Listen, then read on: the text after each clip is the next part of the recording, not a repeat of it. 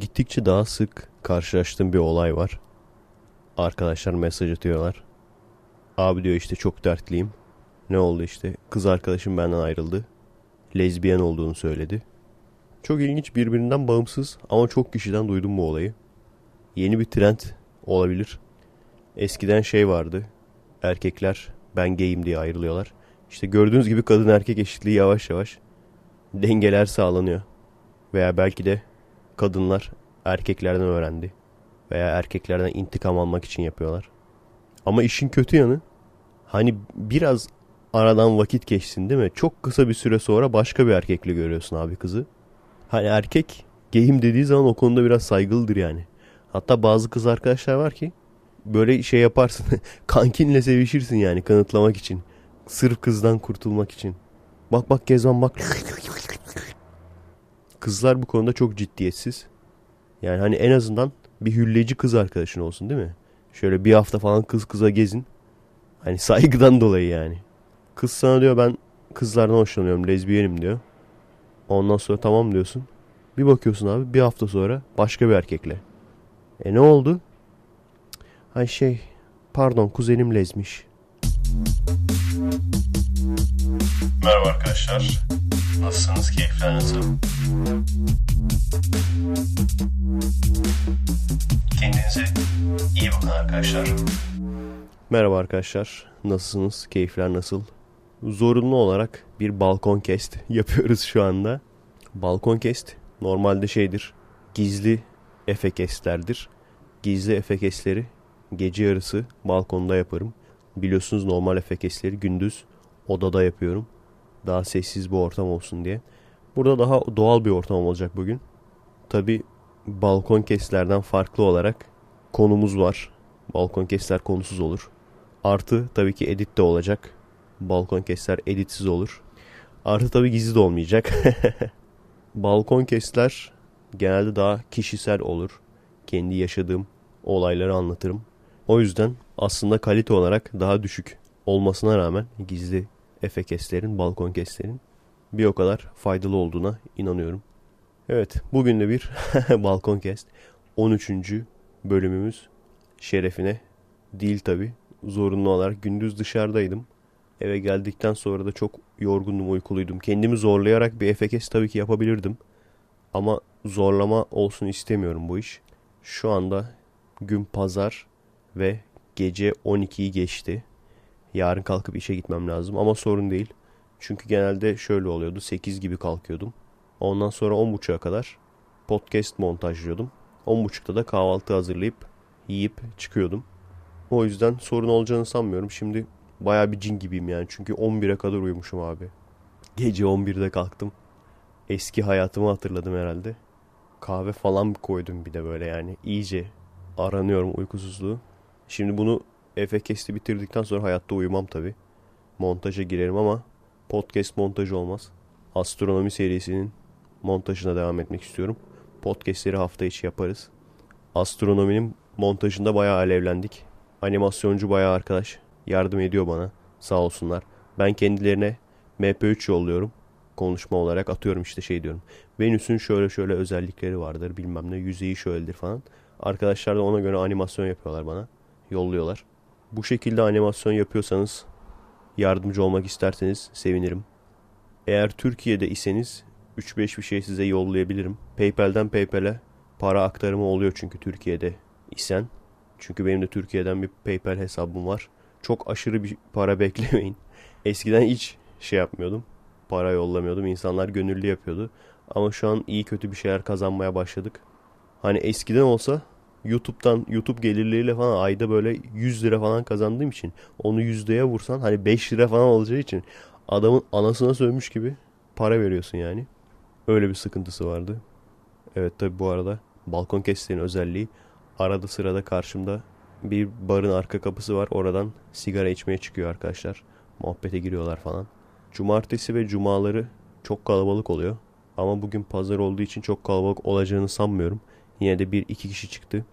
Çok önemli değil. Sonuçta gürültü yaparlarsa susarım. Ondan sonra orayı keserim. Sonra devam ederim tekrar. Sıkıntı değil yani. Daha iyi böyle doğal ortamında olur. Gerçi balkon kesitleri bilenler bilir bulunduğum ortamı. Önümde mini bir abi buraya ne desem bilmiyorum yani. Alışveriş merkezi desem değil. İş hanı desem değil. Bir yer var. İki katlı bir bina düşünün ama bayağı geniş olduğunu düşünün. Mini agora gibi yani. Öyle bir yer. Şu an şu sağ tarafımda kilise var. Çok ilginçtir. Kilisenin çanını hiç duymadım. Acaba çan çalmıyorlar mı? Bir ara birisi şey demişti. Abi sadece Katolikler çalıyor falan öyle bir şey demişti. Ama ben e, Romanya'da, Romanya Ortodokstur. Onların sürekli çan çaldığını biliyordum. Belki laiklik olsun diye çaldırtmıyorlardır. Hani ezan yoksa o zaman çan da olmasın muhabbeti. Hemen sağ tarafında bir yeşillik var. Tam karşıma baktığım tarafta bir yol var abi. Bir yol gözüküyor bana. Yolda çöp tenekleri falan. Genelde yiyecek, yemek kokar orası. Şu insanların çıktığı bardan daha bana yakın olan bölüm de park yeri. İnsanlar genelde oraya park ediyor. Birçoğu arka kapıdan giriyor. Böylece bulunduğum yerde size tasvir etmiş oldum. Etrafta bol bol yeşillik var. Ama fazla yeşillik kokusu almıyorsunuz. Sadece yağmurlu ve çiğ olan havalarda böyle bir yağmur kokusu alıyorsunuz. Şu anda olduğu gibi. Evet balkona çıkmamızın sebebi 13'ün uğursuzluğu olabilir mi arkadaşlar? Bakarsınız 13. podcast. Herkes nefret eder bundan. Patreon falan sıfırlanır böyle. 12'den sonra bazı arkadaşlar atarlanmışlar. Bazı seyirciler şey diye işte niye güncel konularla ilgili fazla konuşmuyorsun?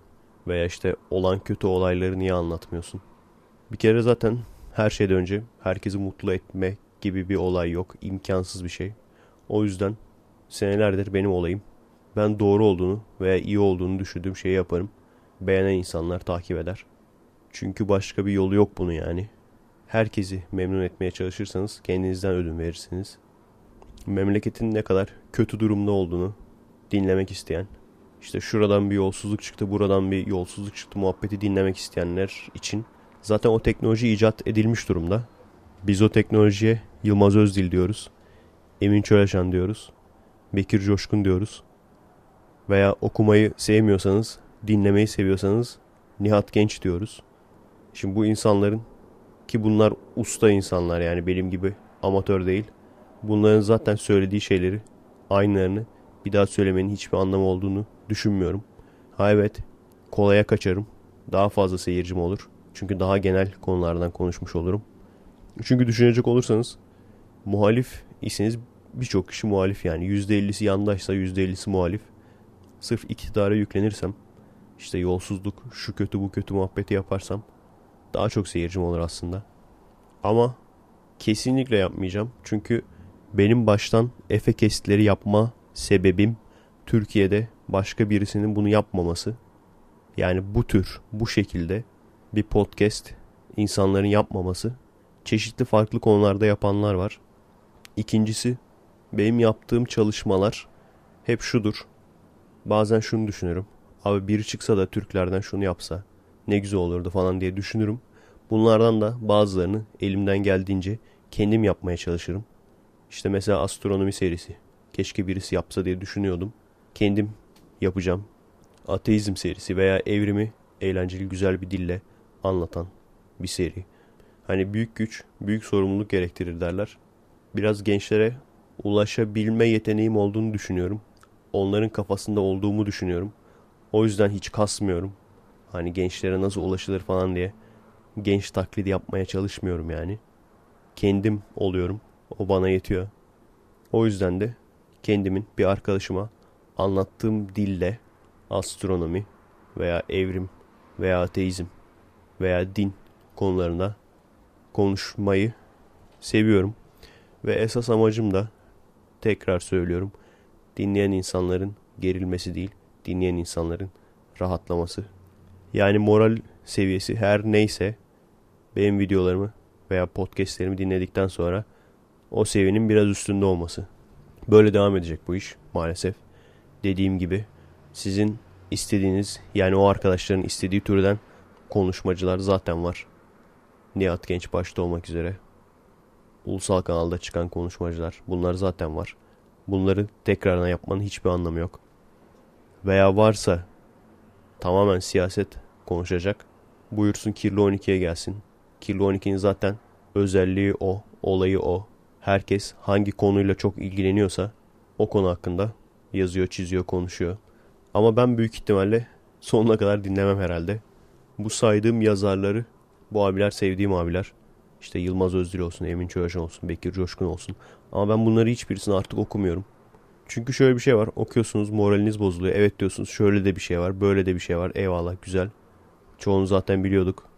Ama hiçbir sonuç yok yani. O yüzden bir noktadan sonra yalama oluyorsun ve sanki zorla kendini okutturuyormuş gibi hissediyorsun yani. Dediğim gibi bunlarla ilgilenen varsa, bunlar hoşuna giden varsa ister bununla ilgili podcast yapsın. Kirli 12'ye dahil olsun. Veya bu yazar üstadları okuyabilirsiniz onun yerine. Şimdi bu dedim herkes gidiyormuş falan. Hani 13'e böyle bir tedirginlik var. Düşünsenize ciddi ciddi böyle 13'ten korkuyormuşum ben. Hiçbir şeye inanmıyor böyle. Cinlere minlere atar yapıyor. Ulan cinler delikanlıysanız gelin falan diyor. Hiçbir şeye inanmıyor. Ama 13'ten korkuyor falan böyle. Bu arada arkadaşlar saçma bir şey söylersem eğer sadece burada değil. Genel olarak Twitter'da falan da süper saçma bir şey yazarsam dalga geçiyorum dur. Hemen atlamayın lütfen. Kendinizi rezil ediyorsunuz. Çoğu zaman bloklanıyorsunuz. Dalga geçiyorum. Hani entel cesi onun şeydir. ironi yapmak. Ben dalga geçiyorum derim. Evet 13'ün şerefine. 13 neden uğursuz sayıdır? Ona bir göz atalım. Öncelikle şu Maya takvimi ayın 13'ünde bitiyormuş. Hani 2012'de biten Maya takvimi var ya. O ayın 13'ünde bitiyormuş. Ve senelerdir insanlar bundan korkuyormuş. Bu bir. İkincisi 13. Cuma'da 1307 yılında Kral 4. Filip tapınak şövalyelerini yakalanmasını emretmiş ve bütün tapınak şövalyeleri işkence edilip öldürülüyor ve tapınak şövalyelerinin sonu oluyor. Diğeri burada yazmıyor ama siz biliyorsunuzdur 1453 İstanbul'un fethi. Söylenene göre ayın 13'ündeymiş o da. Tarihçiler daha iyi bilir.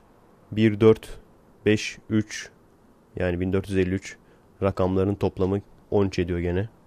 Tabi esas en büyük olay şey İsa. İsa'nın 12 havarisi ve kendisi 13 ediyor. Son yemek resminde biliyorsunuzdur. İsa var. Etrafında da 12 havarisi. Ve ondan sonra da yakalanıyor. İşkence edilip öldürülüyor efsaneye göre. Tabi böyle bir şey yok.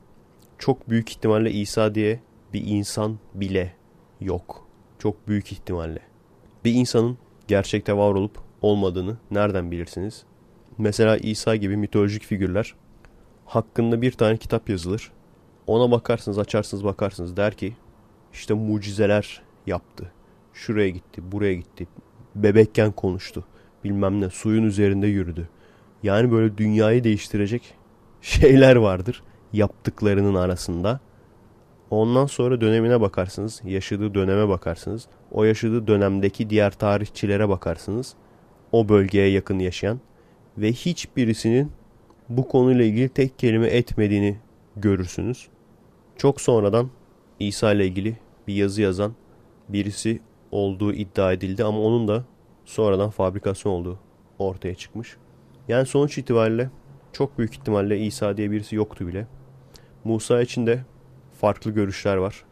Tevrat'ı yazan Musa'nın kendisiydi diyen var. En azından bir kısmını. Veya Musa karakteri de hiç yoktu diyen var. Sonuçta anlatmıştım size. Mısırlılar, adamlar kullandıkları tuvalet kağıdı tuvalet kağıdı kullanıyorlardı bilmiyorum ama kullandıkları tuvalet kağıdının sıçtıkları boka kadar her şeyin hesabını yapan, kaydını alan insanlar ve kesinlikle Musa diye bir köleden bahsedilmiyor.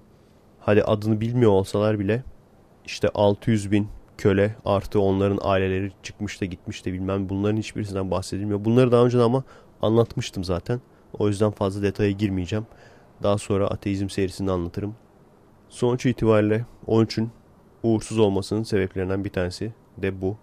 13 uğurlu diyenler de var. İtalyanlara göre 13 uğurluymuş. Öyle yazıyor. Bunun haricinde bazı ünlülere göre de 13 uğurlu. Mesela Taylor Swift ayın 13'ünde doğmuş. Albümü de 13 hafta boyunca gold olarak kalmış.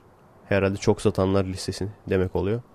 Yalnız bana soracak olursanız bu 13'ün uğurlu olduğunu değil uğursuz olduğunu gösterir. Çünkü 13. haftadan sonra düşmüş koltuktan bardağın dolu ya da boş tarafını görmek gibi bir şey işte bu. Bana sorarsanız uğursuz olduğunu gösteriyor yani bu. Şimdi mesela ben 13. Efe kesti yaptım. Bundan sonra kimse artık dinlemese beni bu 13'ün uğurlu olduğu anlamına gelmez yani. İşte neresinden baktığınız önemli. Yine Taylor Swift'e MTV ödülleri dağıtılırken ödül töreninde verdikleri koltuğun numarası da 13'müş. İşte görüyorsunuz ben bunları üzerinde 13 var kitabımda. Topladım. Ki biliyorsunuz Tonton'un içinde de bir sürü 13 mucizeleri var. 1453'te zaten söylemiştik 13 var. Tonton'un kitabında 26 sayfanın 13'ü tek sayı kelimeden oluşuyor. 13'ü çift sayı kelimeden oluşuyor. İşte bunların hepsi tesadüf mü? Sizce Tonton'u bir insan yazmış olabilir mi? Böyle video yaptık. Şu 19 şifresini yapan, benim de çok alakam olmayan bir adam. Adını söylemeyeceğim. Tanımayanlar öğrenmesin diye. Bilenler de zaten biliyor. İşte Tonton ve arkadaşları kitabındaki 13'ün mucizeleri diye bir video yapmıştım. Tonton ve arkadaşları olmasının sebebi neydi? Tamamen rastgele bir kitap. Elimde o vardı. Baktım buradan gizli şifreler bulabilir miyim diye. Bir. İkincisi adam buna alınmış. Şey diye video yapmış. Benim mükemmel 19 sistemimle dalga geçmiş falan diye. Gerçekten bakın gerçekten lafı çevirmiyorum. Gerçekten genel olarak sayısal sistem uyduran herkesle genel olarak bir dalgaydı o. Kesinlikle kafamda şöyle bir şey yoktu işte bu adamla dalga geçeyim falan. Gerçekten yoktu yani. Çünkü bir kişi ile ben çok az dalga geçim. Çok çok az. Yani başbakan, cumhurbaşkanı falan olması lazım. Bir böyle spesifik tek kişiyle dalga geçmem için öyle birisi olması lazım. Onun haricinde hep genel olarak zihniyetle dalga geçerim yani. O yüzden orada da kafamda o kişi zaten yoktu yani benim. Neyse bunu alınmış. Aramızdaki yani husumeti merak edenler varsa diye anlatıyorum bu olayları. Ondan sonra işte bir video yapmış. Konuşma tarzı çok başarısız. Bence yazıda kalsa daha iyi olurdu. Ama tabii bizim işimize gelir. İşte aklınca beni eleştirmeye çalışmış falan ama ben bunu ciddiye almıyorum. Gülüyor falan böyle ama gülmesi falan sahte yani besbelli. Her neyse sonradan bir cevap videosu gayet normal bir cevap videosu yaptım. Sadece kendi üstüne alınmaması ve söylediği yanlışları onları anlattım. Çok sonradan olay niye tekrardan alevlendi? Bu arkadaş vahiy aldığını iddia ediyor. Benim bu insanlarla ilgili kıl olduğum, gıcık olduğum taraf şu abicim. Lafı çeviriyorlar. Çevirmeyeceksin. Yani sen açık açık vahiy aldım diyorsan açık açık vahiy aldım diyor. Çünkü beni bilirsiniz. Ben şey yapmam. Hani iki tane kelime söylemiş oradan böyle anlam çıkarıp bakın arkadaşlar ne diyor falan. Öyle bir şey yapan bir insan değilim. Gidin araştırın. Söylediği sözleri kendisiyle röportaj yapılıyor. Röportajda anlattıklarını. Uçan Sabri'nin anlattıklarıyla bir farkı var mı? Bana söyleyin. 114 gün düşündüm. 114 gün sonra bana vahiy geldi. Tam şu anda elimde değil yazılar. İlahi bir kudret beni şuraya yönlendirdi bilmem ne. Bunları birebir okudum. Bu akli denge bozukluğudur. Nokta. İyi bir insansındır, kötü bir insansındır o benim umurumda değil. Ama bu akli denge bozukluğudur. Veya profesörsündür. Veya profesörleri tanıyorsundur. Öyle atarlanmışım. Ben Süleyman Ateş'i tanıyorum. E ne olacak? Bizzat Süleyman Ateş olsam ne olacak yani? yani arkadaşlar şu konuda yanlışsınız. Dinleyicilere diyorum. Bir kişi AKP'ye karşı konuşuyorsa veya Fethullah'a karşı konuşuyorsa otomatikman o adamın söylediklerini mantıklı olduğunu düşünüyorsunuz. Böyle bir dünya yok. Ben size daha önceden de anlattım ya bizzat Atatürkçüyüm diye bağıran böyle ağır Atatürkçüyüm diyen insanların içinden bile saçma sapan insanlar size bulup çıkartabilirim yani. Benim şöyle bir iddiam vardı. Hiçbir zaman da yanılmadım. Bilimin içine dini koymaya çalışan, bakın işte dinimizde herhangi hangi din olursa olsun, bakın dinimizde bilimsel açıklamalar var diyen insanlar bir noktada kafayı yakıyor. Benim iddiam buydu. Hiçbir zaman da ben yanılmadım. Şimdi bu arkadaşlar, bu grup kendilerine rasyonel bilimci diyor. Ama böyle açıklamalardan da dönmeye çalışıyor. Niye dönüyorsun ki abi? Yani bir şey söylemişsin. Bu bir artık dil sürçmesi falan değil yani. Açık açık anlatmışsın yaşadığın olayı. Açık açık demişsin ki ilahi bir kudret. Artık niye dönüyorsun yani? Şahitlerim var demişsin. Niye dönüyorsun yani? Şey diyen olmuş gene bu arkadaşı sevenlerden.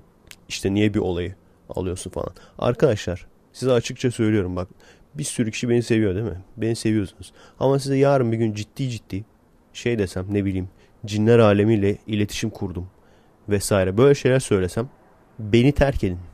Çünkü kafayı kırdım demektir. Beyni yaktım demektir yani. Hani bunun şeyi falan yok. İşte ad hominem yapmayalım bilmem ne.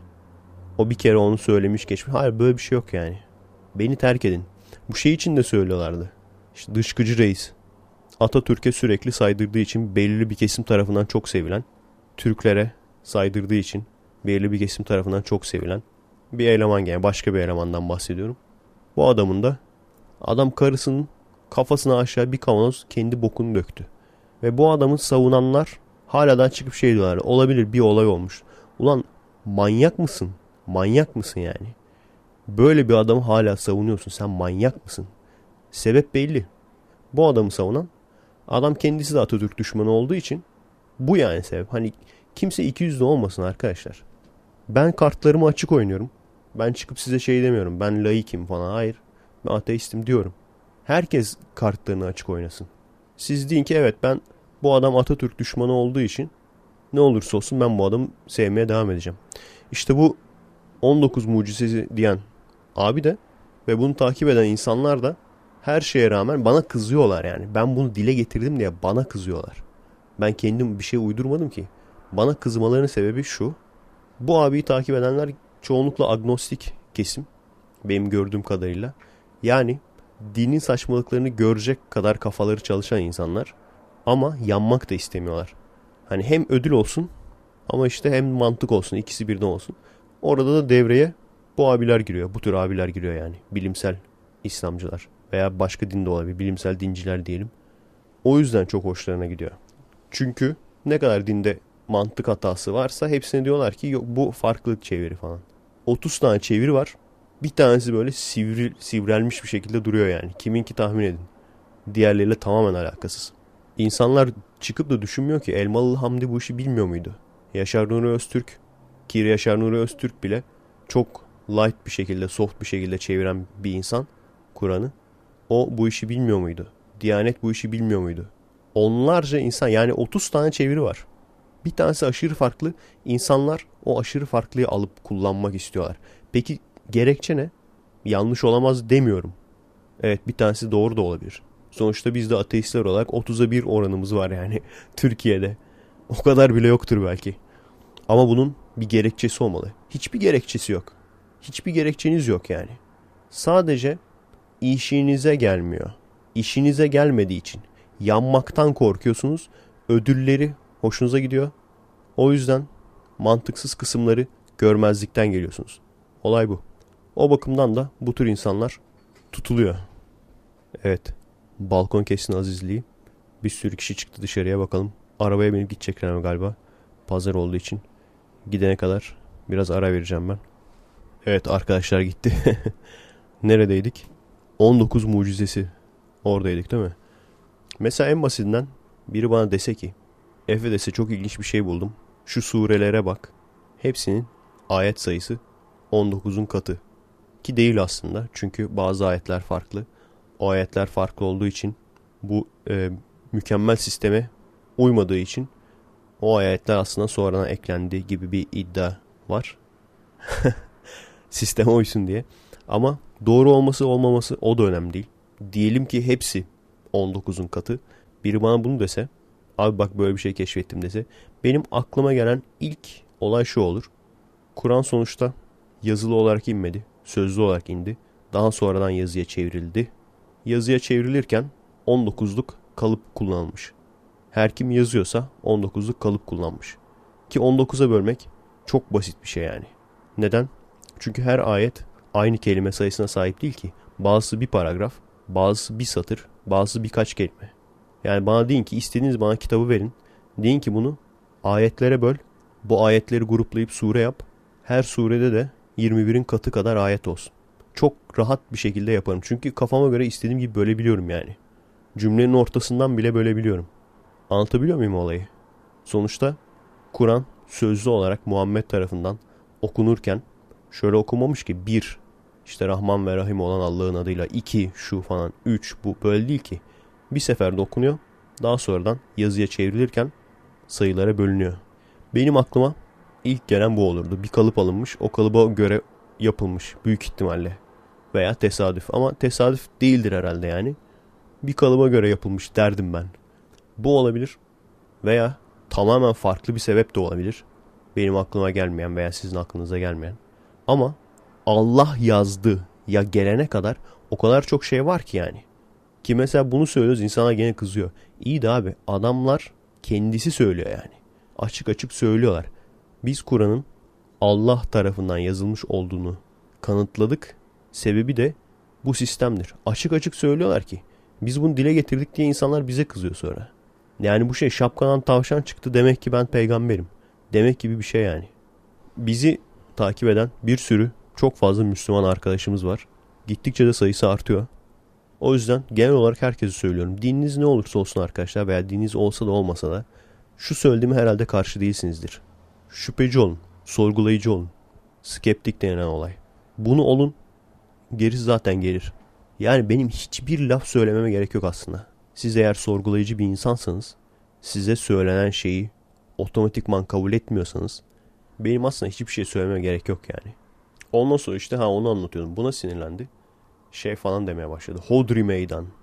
Hani bir önceki videoya kadar ben bu adamı ciddiye almıyorum falan derken şimdi Hodri meydan. Haydi gel seninle felsefe tartışalım bilmem ne din tartışalım demeye başladı.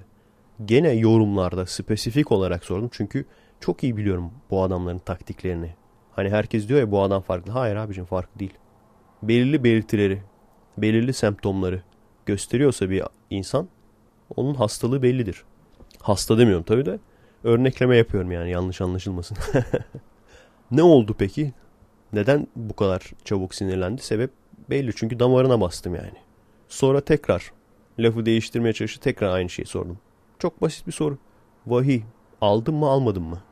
Allah'tan vahiy aldın mı? Allah'la iletişim kurdun mu kurmadın mı?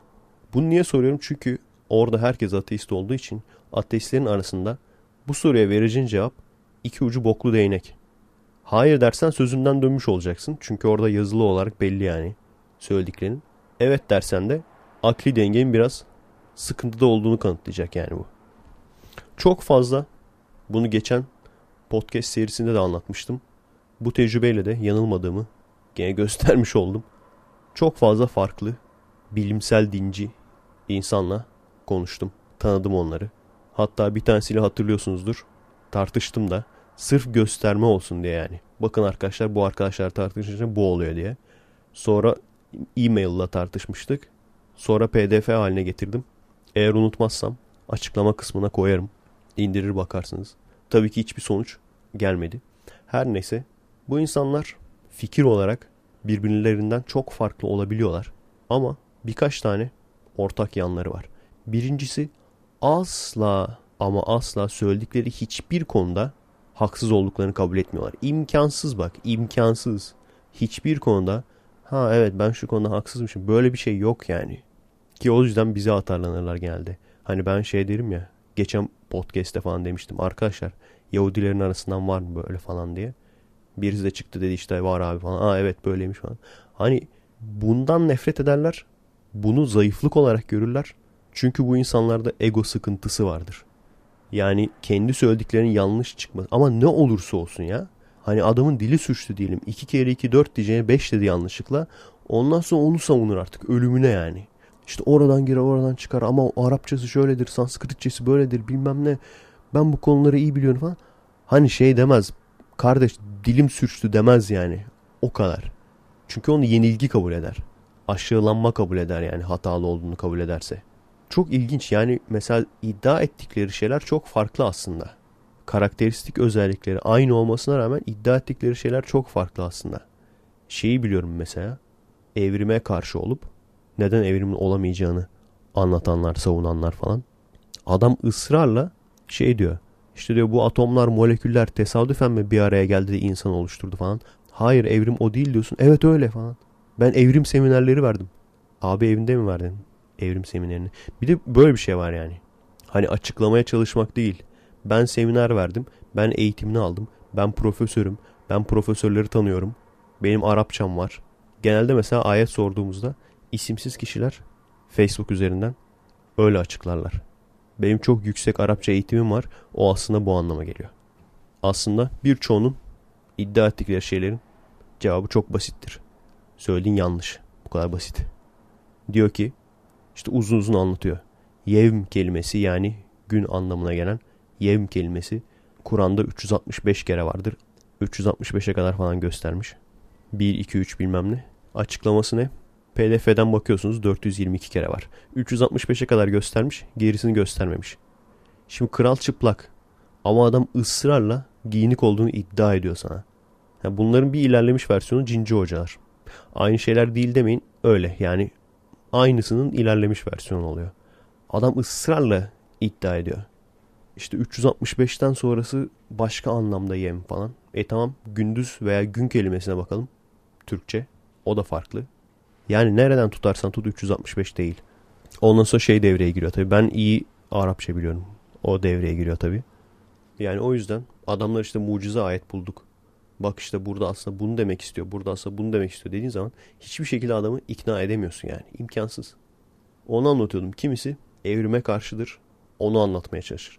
Kimisi evrime karşı değildir. Bizde yazıyordu bu.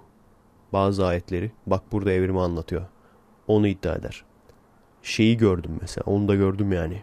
Mesela hem evrim bizde var deyip hem de kadın dövmekle ilgili ayetler var ya. Aslında bunlar çok basit ayetler yani. Onlara bile aslında inkar etmeyen ve şey diyen artık dünyada kabul edildi ki kadınların dövülmesi lazım. Bunu diyor adam ha. Ve hiçbir şekilde bak hiçbir şekilde adamı ikna edemiyorsun. Adamın iddiası dünya artık kabul etti. Kadınları gerektiğine dövmek lazım. Ve böyle bir şey olmadığına hiçbir şekilde adamı ikna edemiyorsun abi. Çünkü öyledir yani. Bu şeyler vardır ya. İşte sevgilisini aldatan erkekler vardır. Adam işte bir kızla çok fazla aşırı neşir olur falan. Sevgilisi kıskanır falan. Ya ne alakası var ya falan der üste çıkar falan. Aslında aldatıyor yani. Daha sonra mesajlaşırken yakalanır. SMS atarken falan. Canım cicim falan diye böyle. Ona da gene atarlanır. Ya biz ona arkadaş olarak söyledik falan. En sonunda kadının üstüne yakalanır abi çırılçıplak aynı yatakta.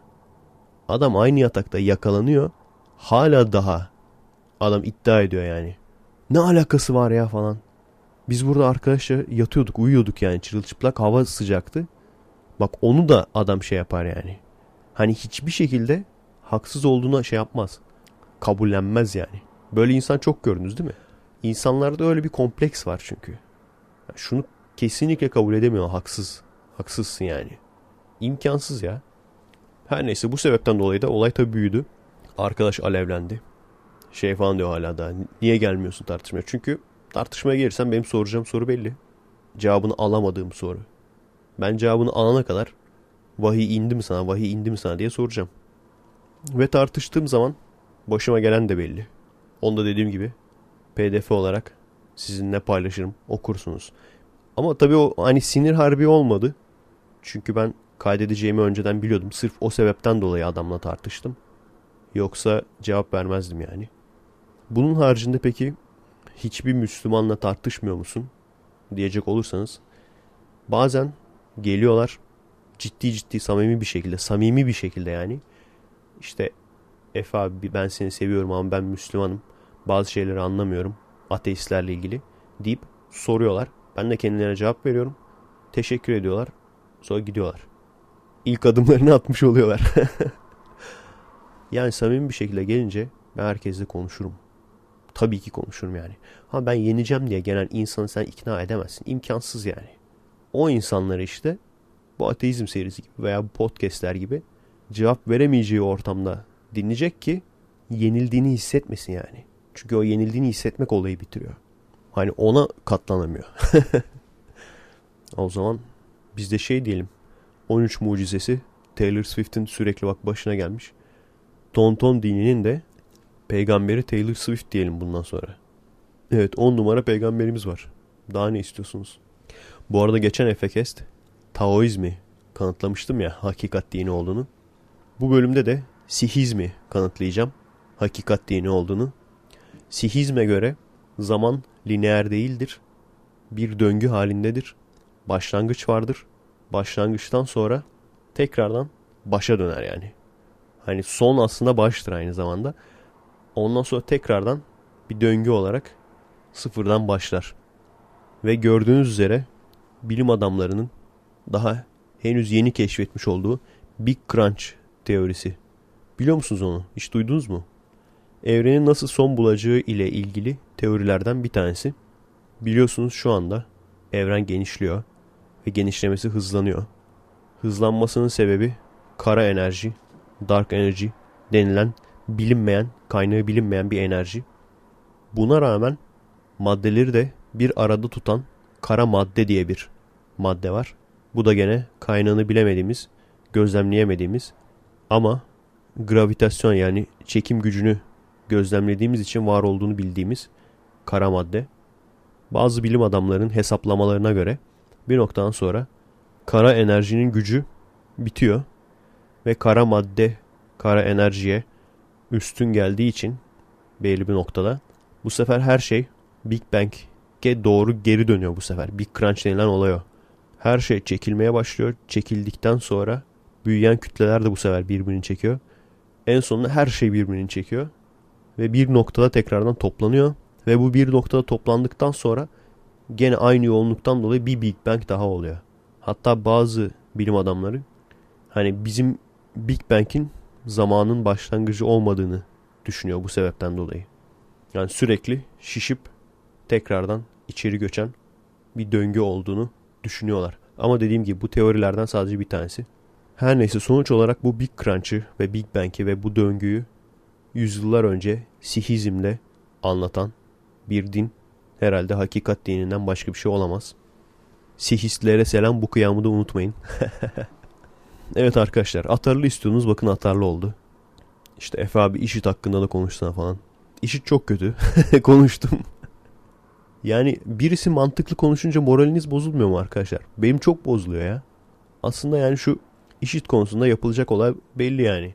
Hani şey diyorlar işte. PKK'lılara destek vermesi lazımmış. Türk Silahlı Kuvvetleri'nin. Eğer vermezse işit onları işte bitirirse sonra sıra bize gelirmiş falan. Siz hiç üçlü turnuva olayını bilmez misiniz yani? Sensible Soccer'cılar bilir yani. Üçlü turnuva diye bir şey vardır. İki kişi oynar. Kim kazanırsa öbürüyle kapışır ondan sonra. Tabi normalde yapılması gereken bu. Tabi bizim ordumuz tabii ki böyle bir şey yapamayacak. Çünkü eli ayağı bağlı. Bağlanmış durumda yani. Hani iki kişi kapışır. Kim kazanırsa benimle yap. Muhabbeti vardır. Veya iki kişi kapışırken sen bir de üçüncü olarak dalarsın böyle ikisine birden. Bu tabii ki olmayacak. Bir de şey muhabbetin artık onu da kapatalım. İşte Türk Silahlı Kuvvetleri'nin yapamadığını işit yaptı. Demek ki işit daha güçlü falan. Böyle bir muhabbet yok arkadaşlar. Yani hiç mi bilmiyorsunuz? Hiç mi bordo bereli tanıdığınız yok? Ulan herkesin bir bordo bereli bir mavi bereli tanıdığı vardır. İlla ki vardır yani. Olay şu bunu herkes biliyor yani. Terör örgütü eylemini yapıyor. Saldırısını yapıyor. Ondan sonra gidiyor köylerin içine saklanıyor. Çoluğun çocuğun yaşlının olduğu evlere saklanıyor yani. Birçoğu orada yaşıyor zaten yani. Şimdi asker ne yapacak? Oradaki çocuklara mı saldıracak? Biliyorlardı yani asker. Birçoğu biliyor. Şu evde şu var, bu evde bu var. Ama işte kanıtlaması da lazım ya. Çünkü şey var yani hani kaçakçıyı terörist diye vuruyorsun. Yıllarca işte Avrupa İnsan Hakları Mahkemesi'ne gidiliyor, şu oluyor, bu oluyor. Hani adamların böyle elinde silah olması lazım, saldırıyor olmaları lazım. Yani o hikayeleri biliyorsunuzdur. Teröristler yürürken geçip gidiyorlar. Asker bunu görüyor. Ne yapalım saldıralım mı diyorlar. Saldırmayın bekleyin mevzinizi koruyun diye şey geliyor. Saldırmıyorlar yani. Ya işit bunu yapan bir örgüt değil yani. Sen gir istediğin kadar çocuğun arkasına saklan, yaşlının arkasına saklan, evine içine gir. Adam tankla o evi ezip geçiyor. Yani bu işit daha güçlüdür diye bir muhabbet değil yani. Bir devletin ordusuna böyle bir şey yapmak yakışmaz. Karşı tarafta bunu çok iyi bildiği için çoluğun çocuğun arkasına saklanıyorlar o yüzden. Hani kimse şey muhabbet yapmasın. O taraf işte çocuk geziyor. Hayır. Bunların hepsi pis savaş yani. O da onun çocuğunu kesiyor. O da onun çocuğunu kesiyor. Böyle adamlar bu yani.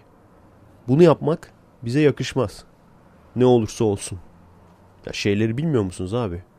Yani polise taş atıyorlar. Askere taş atıyorlar. Daha önce anlatmıştım bunu işte. Ellerde Kürdistan bayrakları. Daha çok önceden olan bir olay bu. Yeni olan bir olay değil. Yenilerle karıştırmayın. Polis bunlara gaz atıyor. Ne yapsın ki yani herif? Osursun mu yani? Gaz atıyor. İlla ki tabii birinin başına geliyor. Çocuk ölüyor. Ondan sonra işte Abdullah Öcalan belgeselinde Klasik zaten kambersiz düğün olmaz. Ece Demel Kur'an, Mehmet Ali Birant ikisi çıkmış anlatıyorlar bu olayları. İşte polis şöyle yaptı çocuğa bunu yaptı. Peki o çocuğun eline taşı veren kim? Kimse bunu konuşmuyor yani. İşte işit bunları siklemiyor. İşit biniyor tanka ezip geçiyor ne varsa önünde. Kim bulursa kesiyor kafaları. Hani hiç çıkıp da işit daha güçlü bilmem ne TSK güçsüz muhabbetine girmeyin yani o yüzden. Alın size bir atarlı daha. Bak ikinci atarlı oldu bu. Mutlaka birilerinin maşası eşit. Çünkü yani hiçbir sonuç elde edemeyecekler. Böyle salakça bir hedef olur mu? Ne diyor? Dünyayı Müslüman yapacağız. Öyle bir şey yani. Hani besbelli birileri bunları kandırmış. Kirli işlerini yaptırtıyor yani. En sonunda da oradaki bölge bayağı bir insanlar birbirlerini öldürecek. Bayağı bir temizlenecek. Ondan sonra da işit işte vay sen insanları öldürüyorsun da bir de onları da öldürecekler. Herkes ölmüş olacak böylece. Olay o yani bence. Tahminim o yani. Gen birkaç haftadır bahsetmeyi unuttuğum konulardan bir tanesi. Hatta sanırım balkon keslerden bir tanesinde bahsetmiştim. Balkon kesler tamamen rastgele yani random konuşma. Önceden ne konuşacağımı bilmiyorum. O yüzden bazen önceden söylediğim şeyleri de söylemiş oluyorum yani. Bazen de normal Efe keslerde söylemek istediklerimi orada söylüyorum. Sonra da düşünüyorum lan ben bunu ne, nerede söyledim? Gizli mi söyledim? Normalde mi söyledim ha? Şeyi söylememiştim değil mi arkadaşlar? Bizim işte Türkiye'deki abiler green card'la mülteci alınıyor dediğimde inanmadılar yani. Ama kime sorsam kimse inanmadı. Herkes şey diyor ya diyor bu Amerika salak mı diyor. Biz diyor mültecilerden kurtulmaya çalışıyoruz. Adamlar çekilişle mülteci mi alıyor anasını satayım diyor. Çünkü abi bak tam size müthiş bir caps yani. Müthiş bir caps fikri. Biz mülteci dediğimiz zaman akla ilk Suriyeliler geliyor. Ondan sonra Çingenler geliyor. Böyle insanlar geliyor yani. Hani cepçi. hani mülteci bu yani. Bankta yatan, cepçi, ondan sonra parası pulu olmayan. Çünkü zorla yani insanları siz kendi ülkenizden size yardım edeceğiz diye almışsınız, doldurmuşsunuz abi kamyonlara. Şehrin ortasına atmışsınız yani. Hani Amerika mülteci alıyor deyince insanlar bu sanıyor yani.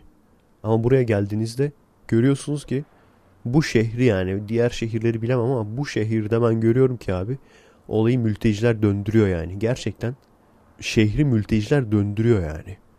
Buranın yerlileri daha basit işlerde falan. Hani şey demiştim ya pathead falan. Adam artık bir noktadan sonra kendinden tribe girmiş yani. Çekmeden tribe giriyor yani.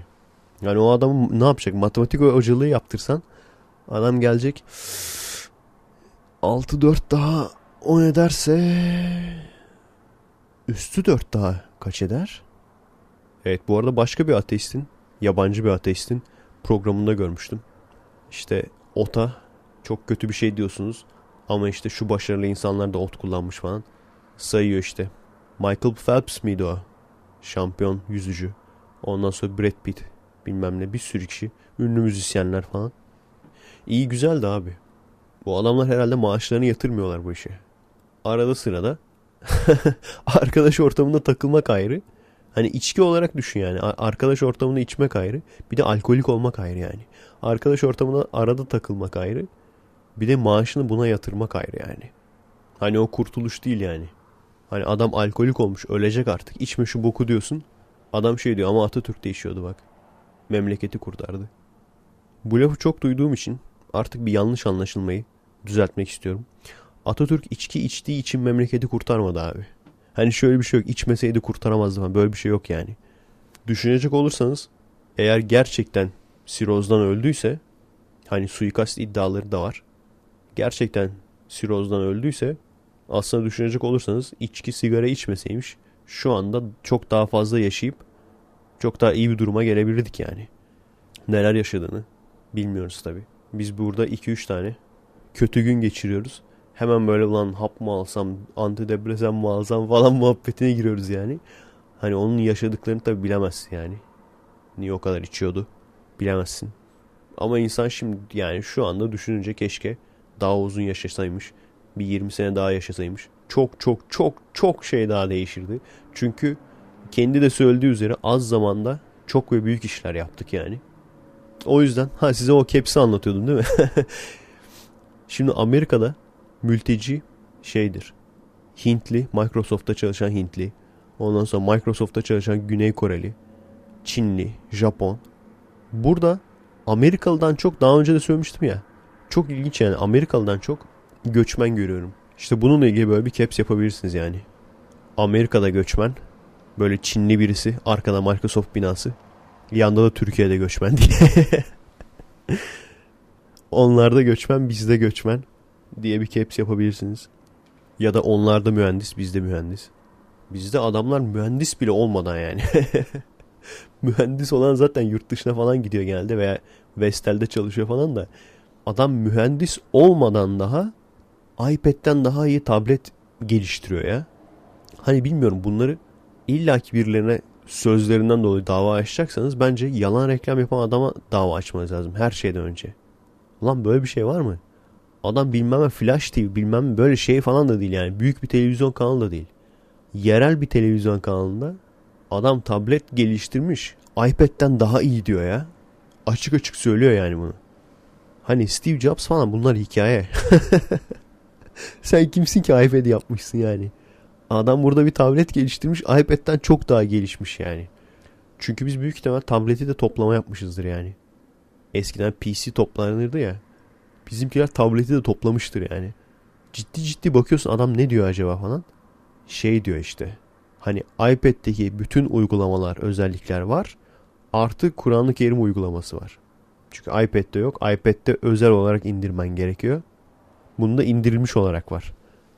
Yani zaten adam şuradan kendini ele veriyor yani. Hemen araya bir tane Kur'an-ı Kerim uygulaması sıkıştırmış ya.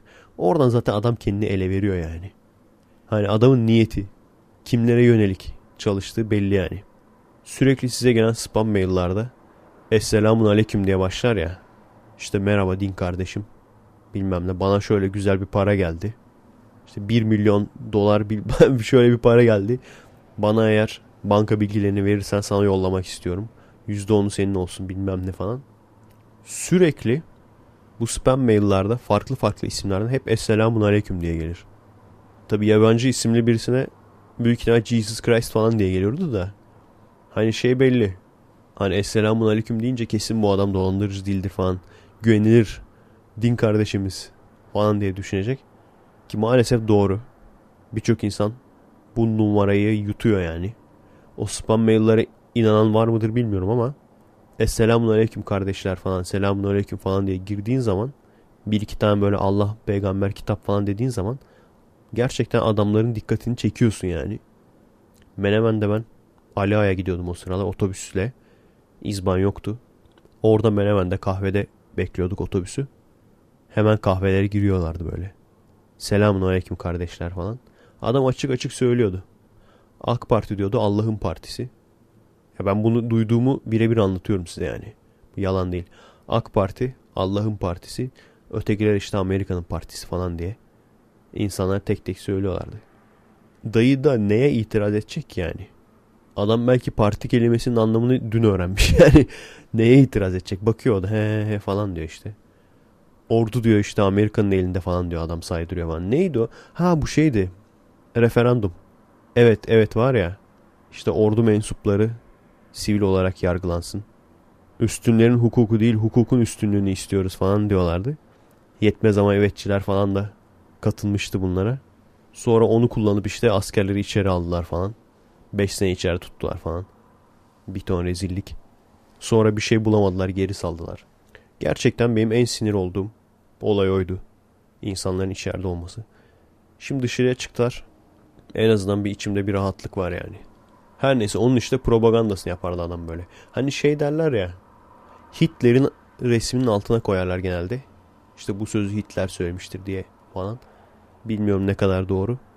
İşte toplulukları bir yalana inandırmak istiyorsanız o yalanın yeterince büyük bir yalan olması lazım falan diye. Yani şey diyen adam televizyona çıktı ya. Kayseri'ye gidiyordum. Havada durdum şahitlerim var diyen adam televizyona çıktı. Televizyon programı çıktı. Sordu ne oldu? Ünlü oldu yani. Bilmiyorum sizin hiç aklınızdan geçti mi veya siz hiç bunu düşündünüz mü? Ama ben acayip hala daha da düşünüyorum yani. Düşündüğüm olay şu. Gerçi o olayla ilgili ben iki şey düşünüyordum. Bir tanesinin sırrı çözüldü. O bir doktor gibi adam vardı ya karşısında. İşte diyor ben buradan Halep'e 20 arşın bilmem atlarım. Derken ondan sonra şey Sabri uçuyor böyle Allah falan diye. O hikayenin devamını merak ediyordum. O hikayenin devamını anlattılar internetten bulduk. Ama benim esas merak ettiğim ve büyük ihtimalle internetten bulamayacağımız olay Sabri'nin anlattığı ve yarıda kesilen hikaye. Adam diyor ki önce diyor havada durdum şahitlerim var diyor eyvallah. Ondan sonra hikayeye başlıyor. Kayseri otobüsüne gidiyordum bana bir haller oldu. Sonra abi otobüste mi havada durdun? İşte orayı acayip merak ediyordum ben. Hala daha da onun sırrı çözülemedi yani. Veya sonradan bir açıklama yaptıysa ben görmediysem yollarsanız sevinirim. Çünkü bir insan otobüsün içine nasıl havada durabilir? Otobüsle birlikte havada durman lazım. Magneto gibiysen eğer otobüsle birlikte uçman lazım yani. Bir. İkincisi de Sabri Reis şunu hiç düşünmedin mi? Sen otobüste giderken havada duruyorsan eğer ve bunun da şahitleri varsa bu nasıl haber olmaz? Yani bu olay nasıl haber olmaz abi? Olmayan olaylar bile haber oluyor. Uzaylıya taş atan köylü bile haber oluyor yani. Kayseri otobüsüne gidiyordum havada durdum dedi ya. Belki de bak devamı da olabilir yani. Adamın şimdi günahını almayalım. Kayseri otobüsüne gidiyordum. Sonra ihtiyaç molası verdik. O ihtiyaç molasında havada uçarak gittim tuvalete. Demiş de olabilir ki gerçekten öyle bir, bir şey de var yani. Yeterince sıkıştırıyorsa sizi mesaneniz tuvalete giderken tuvalete giderken yere bastığınız adımları hissetmiyorsunuz yani. Gerçekten böyle süzülerek gittiğinizi falan düşünüyorsunuz. Belki de öyle bir şeydi yani. Aa arkadaşlar bir şey söylemeyi unuttum. Unutmadan hemen söyleyeyim ondan sonra geçeriz bir sonraki konumuza. Diyordum ya işte animasyon yapan arkadaşlara çok ağır küfür olmasa da hafif küfür şeklinde bir iki bir şey vermeye çalışacağız falan. 10-20 lira falan. Bilmiyorum kaç para veririm de bir şeye vermeye çalışacağız yani. Hemen unutmadan söyleyeyim arkadaşlar. Bu mesela SciShow diye program var YouTube'da. Ondan sonra gene aynı grubun yaptığı Crash Course serisi var. Bu adamlar mesela bunların bir flash animasyon ekibi var. 3D animasyon falan değil 2D animasyon ama çizgi film gibi çok güzel yani. Animasyonu yaptırdıkları adamlar da Thought Bubble düşünce balonu diye bir ekip. Girip bakarsınız ben aslında o tür 2D çizgi film türü animasyon arıyorum. Yapacak kişi arıyorum yani. Bana gelenler genelde 3D animasyoncu. Genelde değil belki de hepsi galiba. O da güzel tabi de 2D çizgi film türü animasyon yapan, flash animasyon yapan insanlar arıyorum. Sağ olsun insanlar hepsi hani gönüllü olarak bedavadan yardım edelim abi dediler. Şu anda artık dediğim gibi hani haksızlık olur. Çünkü yavaş yavaş ben de bir iki bir şey para kazanmaya başladım yani. O Patreon'da yazdığı kadar değil. Şu an 450 yazıyor ama onun 300 falan geçerli kart olarak sayıldı. Ama gene de yavaş yavaş da olsa arttırıyoruz. Birinci sebep bu. Yani şu, şu anda artık insanlara şey demem. İşte hadi bilim adına bilmem ne aşkına falan Efe Aydalı aşkına falan diye böyle gazlayıp da ondan sonra oradan yaptığım videolarla benim para almam haksızlık olur. Birinci sebep o. Bundan önce mesela şeyde Fallout serisi için ondan önce gene başka seriler için yardım, yatırım topluyorduk ama onların tamamını ekipmana harcıyordum zaten. Şu an artık hani yavaş yavaş kendi geçimimi bundan sağlamaya başladım. Başlayacağım yani. en azından geçimimin yarısını. O yüzden de yardım edecek arkadaşlara da az da olsa orantılı bir şekilde bir şeyler vermek istiyorum. Bir. İkincisi de daha da önemlisi bizde genelde şey vardır. Patron yer çalışanlarını da sömürür yani. Çalışanlarını çok çok az damlalıkla verir yani kendisi böyle kepçeyle yer. Gerekçe olarak da şunu düşünür. Hani ben bu adamlara fazla versem zarara girerim diye. O adamın gözünde zarardır yani o. Ama şöyle bir şey var. O yüzden insanlar yükselemiyorlar. O yüzden yaptıkları işte yükselemiyorlar yani. Ben insanlara hadi gönüllü olalım bilim aşkına falan desem ve o paraların tamamını ben cebime atsam her şeyden önce kalite olarak gelişemeyiz. Çünkü evet insanlar beni seviyor olabilir ama herkesin yemek yemeye ihtiyacı var. Adam normalde parayla birine mesela animasyon yapacakken oraya harcadığı vakti bana animasyon yapmaya harcayacak. O yüzden illaki adam çok fazla vakit harcayamaz yani. Hele ki o dediğim gibi o Thought Bubble türü daha böyle komplike, daha ustalık isteyen işler çok zor yani. O yüzden illaki az da olsa ufak ufak para vererek daha üst kalite, daha çok vakit harcanmış işler istiyorum. Şu an astronominin animasyonlarını yapan arkadaşlar. En çok animasyon yapan bir arkadaş vardı ona dedim. Kardeş dedim işte Paypal'ini ver falan. Adam ne dese beğenirsiniz. Hoca ne dese beğenirsiniz. Adam şey dedi. Abi dedi ben sana zaten Patreon'dan yardım yapıyorum. İyi oldum yani. Sen, sana verdiğim parayı bana geri mi vereceksin? Sonra bir baktım harbiden de öyleymiş ha. Görüyorsunuz bu kadar mübarek bir adamım. Adamlar animasyon yapmak için bana para veriyorlar. Güzel şeylere imza atacağız arkadaşlar birlikte. Ben buna inanıyorum. Sonsuza kadar Efekes gitmez tabi. Ama gittiği yere kadar götürmek istiyorum. Döndükten sonra da daha iyi imkanlarım olmasını umuyorum. Daha iyi şeyler çekeceğimizi umuyorum. Bir iki iş bilen adama bakar yani. Birkaç arkadaş demişti ben prodüksiyonu anlarım falan diye. Şunun muhabbetini yaptım değil mi? Ama işte balkon kestemi yaptım, gizli efe kestemi yaptım, normal efe kestemi yaptım. Gitti beyin gitti yani. o yüzden belki de yapmışımdır deyip yapmayacağım tekrar aynı muhabbeti. Neyse bu konuyu da temizledik. Unutmadan iyi oldu. Sanırım üniversite sınavlarının sonuçları açıklanmış. Geçen hafta mı olmuş bu olay? İnsanlar yazıyordu. Birisi şey yazmış ya. Abi ne biçim yere çıkmışım Okan Üniversitesi diye. Gerçekten arkadaşlar hiçbir bilgim yok. Okan Üniversitesi ile ilgili hiçbir bilgim yok yani. Ama böyle bir isim insan direkt şey düşünmüyor mu Okan Bayülgen diye. Çünkü ona da hani isimle hitap edilir ya Okan diye. Belki de şey yani böyle. Hani aşırı böyle Türkçü falan böyle hani Okan falan. Değil mi bak ben benim gibi mesela ben hiçbir şey bilmiyorum üniversite hakkında. Direkt size adından adından yola çıkarak kafamda ben şeklini çizeyim yani. Böyle Jix tiki adamların olduğu. Paso böyle Okan'ın programına giderler falan. Ondan sonra kesin böyle paralı üniversitedir falan. Şeydir böyle hani kafası çok çalışmayıp ama babası zengin olanların üniversiteye gidip de böyle işte askerliği az yapayım düşüncesiyle biraz da orada piyasa yapayım düşüncesiyle gittikleri üniversite vardır ya böyle. Bir kişi şey demişti. Bir ara merak edip sormuştum. Okan Boyülgen değil. Ciddi ciddi Okan Boyülgen'in kurduğu bir üniversite sanmıştım çünkü. Yani ilk etapta çünkü neden bilmiyorum. Okan deyince insanın aklına o geliyor yani. Adam ismi parsellemiş yani. Şeyden dolayı olabilir. Genelde başka bir ünlü soyadıyla birlikte anılır ya. Ama Okan'a sadece Okan derler. Büyük ihtimalle ondan. Bir saati geçtik mi bilmiyorum. Aslında çok fazla yani şu an konuştuğumdan çok daha fazla konu var sırada. Ama çok ciddi şeylerden konuştuk ya. Ciddi şeylerden sonra da böyle geyik muhabbeti, komedi insanın içinden gelmiyor açıkçası. Yani size de ters olur büyük ihtimalle. O yüzden de işte bir noktada atarlı podcast sevmiyorum. Bu podcast sizi sıktı mı bilmiyorum. Çünkü diğerlerine göre biraz daha ciddiydi. Daha az espriliydi. Ama bir sonraki daha eğlenceli olacak söz. Ciddi konulardan başladık. Ciddi konulardan devam edelim. Şey muhabbetini yapmıştım size hatırlıyorsunuzdur. Bikinili, espresso kulübeleri falan diye. Size 4-5 tane demiştim ama gerçekten çok fazla var. Normal espresso kulübesi çok fazla zaten. Bunların yarısı da bikinili. İşte Baby Dolls, bilmem ne, Sexy Lady, Foxy Lady hepsi var yani. Cowgirls tabii ki var. En komik ismi olan Three Beautiful Girls and One Ugly One. Aynen böyle isim. Ne oluyor acaba şey mi? Hangisi denk gelirse 3 tane güzel, bir tane çirkin. Hangisi denk gelirse sana falan diye. Normalde düşündüğün zaman espresso almaya gidiyorsan eğer sana bikinili birisinin, çıplak birinin espresso vermesi çok mantıksız aslında. Çünkü e yani dokunmuyorsun bile kadına. Sadece bakıyorsun. Sana espresso sunuyor yani. Niye bu kadar var? Böyle yerler, böyle mekanlar. Büyük ihtimalle birisi yaptı, tuttu. Diğerleri de ondan kopyaladı. Şu olay çok ilginç. Ben biliyorsunuz her boku düşünen adamım. bu olayı da düşündüm.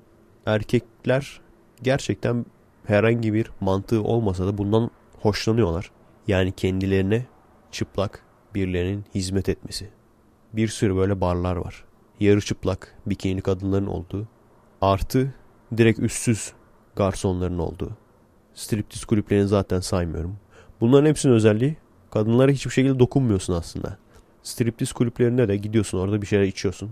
Genelde şey olur ya Çin mafyasıysa Çin mafyasıysa oraya gidiyorsun abi. Neden bilmiyorum abi. Çin mafyası. mekandır o. Gerçi Dexter'da Ukrayna mafyası falan vardı değil mi? Gene öyle yerlere giden. Bu şey bence erkeğin içindeki domine etme isteği, arzusu. Kadın senin önünde çıplak sana hizmet ettiği zaman o kendini aslında aşağılamış oluyor. O kendini sana karşı aşağılayınca da o erkeğin içgüdüsünden kaynaklanan bir şey herhalde. Domine etmek. Erkek domine etmek için var yani. Daha önce de demiştim. İnsan olarak yani her hayvanda değil insanlarda böyle. Birçok maymun türünde de böyle. Erkek çok eşlidir. Doğal olarak düşünecek olursa erkek çok eşlidir. Mümkün olduğu kadar kadını domine etmek ister. Çocuk yapmak ister. Kadınsa tek çocuk taşıyabileceği için hani o öyle bir şansı yok kadının çünkü. Her gün başka bir erkekten çocuğum olsun diye bir şansı yok. Erkeğin öyle bir şansı var ama her gün başka bir kadını hamile bırakayım. O yüzden kadın da en iyisini yakalamaya çalışır. Bu sebepten dolayı büyük ihtimalle ilkel bir içgüdü yani. Gerçekten erkek hoşnutluk duyuyor yani. Yani hiçbir şey olmasa bile, dokunmasa bile yani o kadına çıplak kendisini aşağılamış bir kadın kendisine hizmet ettiği zaman gerçekten ondan böyle bir egosu şişiyor yani erkeğin gerçekten yani. Ben tabii ki yaşamadım. Her şeyden önce çok pahalı öyle yerler. Her şeyden önce sebep o. Tabii ki ikinci sebep evli olmam. Evli olmasam gene de o kadar parayı verip de yani gitmezdim. Giderim onun yerine aynaya bakarım. Yürü be aslansın kaplansın falan kendi kendime. kendi kendime. Biz alışkınız zaten yani gençliğimizden. İlginç bir şey yani. Çünkü aslında yani hani striptiz kulübüne gidiyorsun cinsel olarak o kadınlar tarafından uyarılıyorsun. Ama onun devamı gelmeyince aslında sıkıntı yani. Devamını orada getiremiyorsun çünkü. Ama işte dediğim gibi o başka bir tatmin hissi yani. Ben erkeğim benim karşımda kadınlar soyunuyor. Bu şeyi biliyorsunuzdur işte cennet vaadi yani. Cennet vaatleri nedir? Bir kadın, iki hizmetkarlar sürekli üste bastırla bastırla söylenir. Hizmetkarlar, insanlar size hizmet edecek falan. Çok ilginç. Bana deseler ki Efe işte bir tane böyle cennet adan olsun senin. 50 tane farklı şey koy. 100 tane farklı şey koy. Atıyorum. İşte roller coaster, havuz, sauna. sauna koymam da şey koyarım. Jacuzzi. Ondan sonra işte PlayStation binası. Kendime PlayStation sevmiyorum ha bak. Kapitalizm görüyor musunuz? Bana sanki PlayStation seviyormuşum gibi kandırıyor yani. Ben PC'ciyim abi. Gelmiş geçmiş en iyi controller. Hala da PC klavyesidir yani.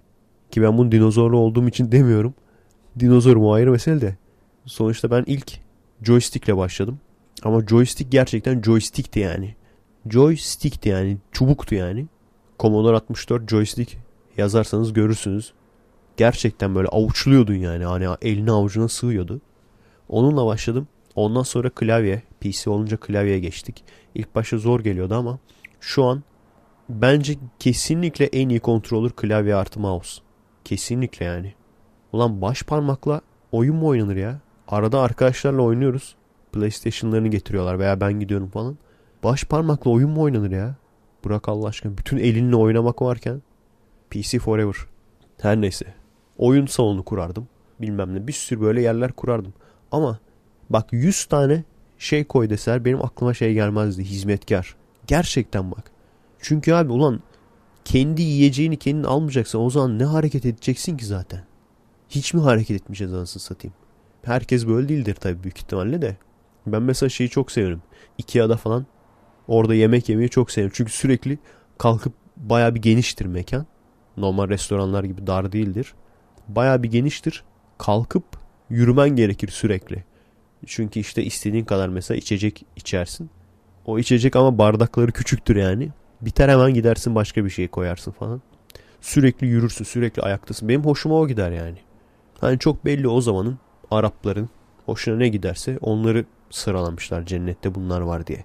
Irmak akan evler. E şu an burada herkes de var. Altına ırmak akan ev. Yani ilginç bir mantık, mantalite. Güzel bir beyin fırtınası sorusu. Evli olmasaydınız, para sıkıntınız da olmasaydı ne bileyim striptiz kulübüne gider miydiniz?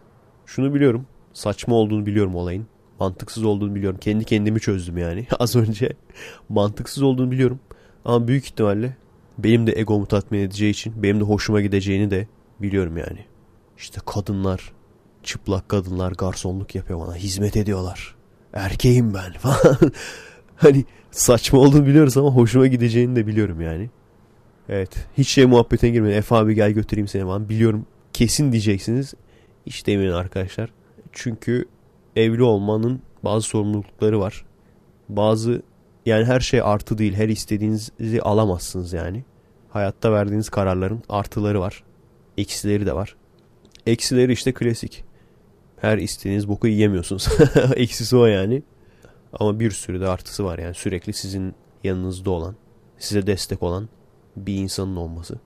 Yalnız hissetmemeniz. Hani şey de aslında cazip geliyor insanlara. Sürekli işte başka kadınlarla takılayım falan. Ama bir noktadan sonra ruhunuz tatminsiz kalıyor. Bilmiyorum herkes aynı şekilde mi düşünüyor. Ama sürekli böyle sıkıntıda olan, sorun yaşayan birisiniz bir dayanağınız olsun istiyorsunuz yani. O da işte tek eşlilik olmadan olmuyor.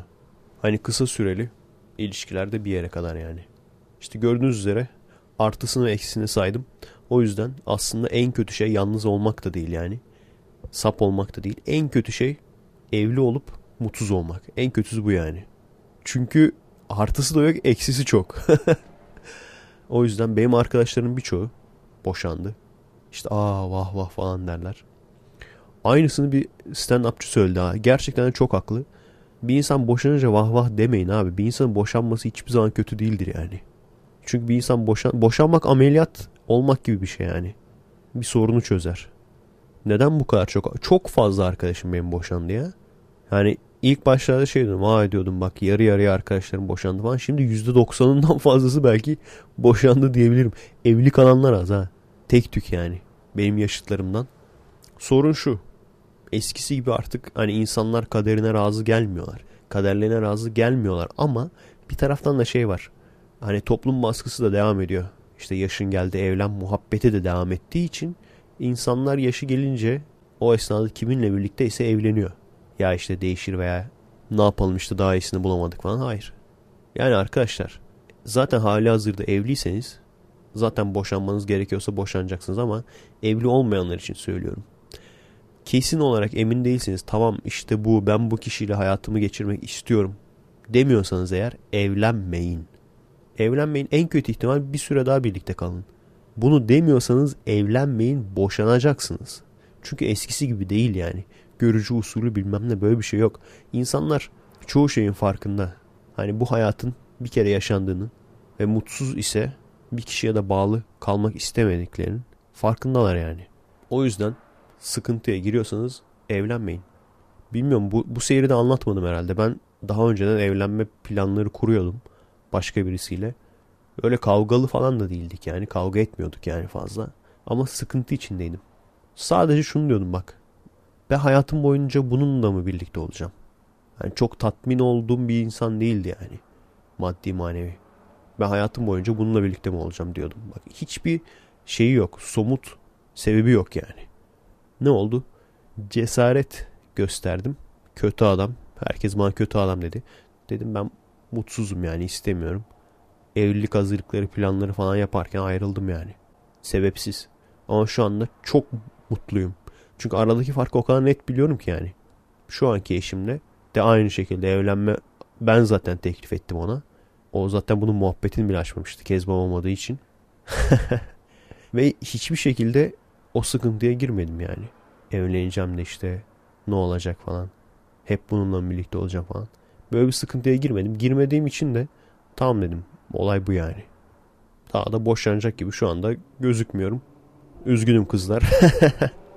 Üzgünüm. Yani gerekirse de boşanırsın. Bu kötü bir şey değil yani. Ameliyat olmak gibi bir şey. Bir ton paran gidiyor. Aynen bak ameliyat değil mi? Bir ton paran gidiyor. Ve hoş olmayan bir şeye paran gidiyor. Ve sonunda da kurtuluyorsun. Aldırıyorsun yani.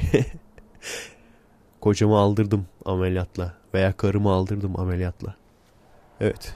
Bugün de böyle olmuş olsun arkadaşlar. Biraz daha böyle gece yolcuları style oldu. Herhalde gece olduğu için ve bu manzaradan dolayı olabilir. Size manzaranın da fotoğrafını atarım. Veya thumbnail olarak o manzarayı koyarım belki. Bu seferlik. Önümüzdeki hafta eğer bırakıp gitmediyseniz daha eğlenceli konularda görüşmek üzere. Kendinize iyi bakın. Bilime emanet olun. Merhaba arkadaşlar. Nasılsınız? Keyifler nasıl?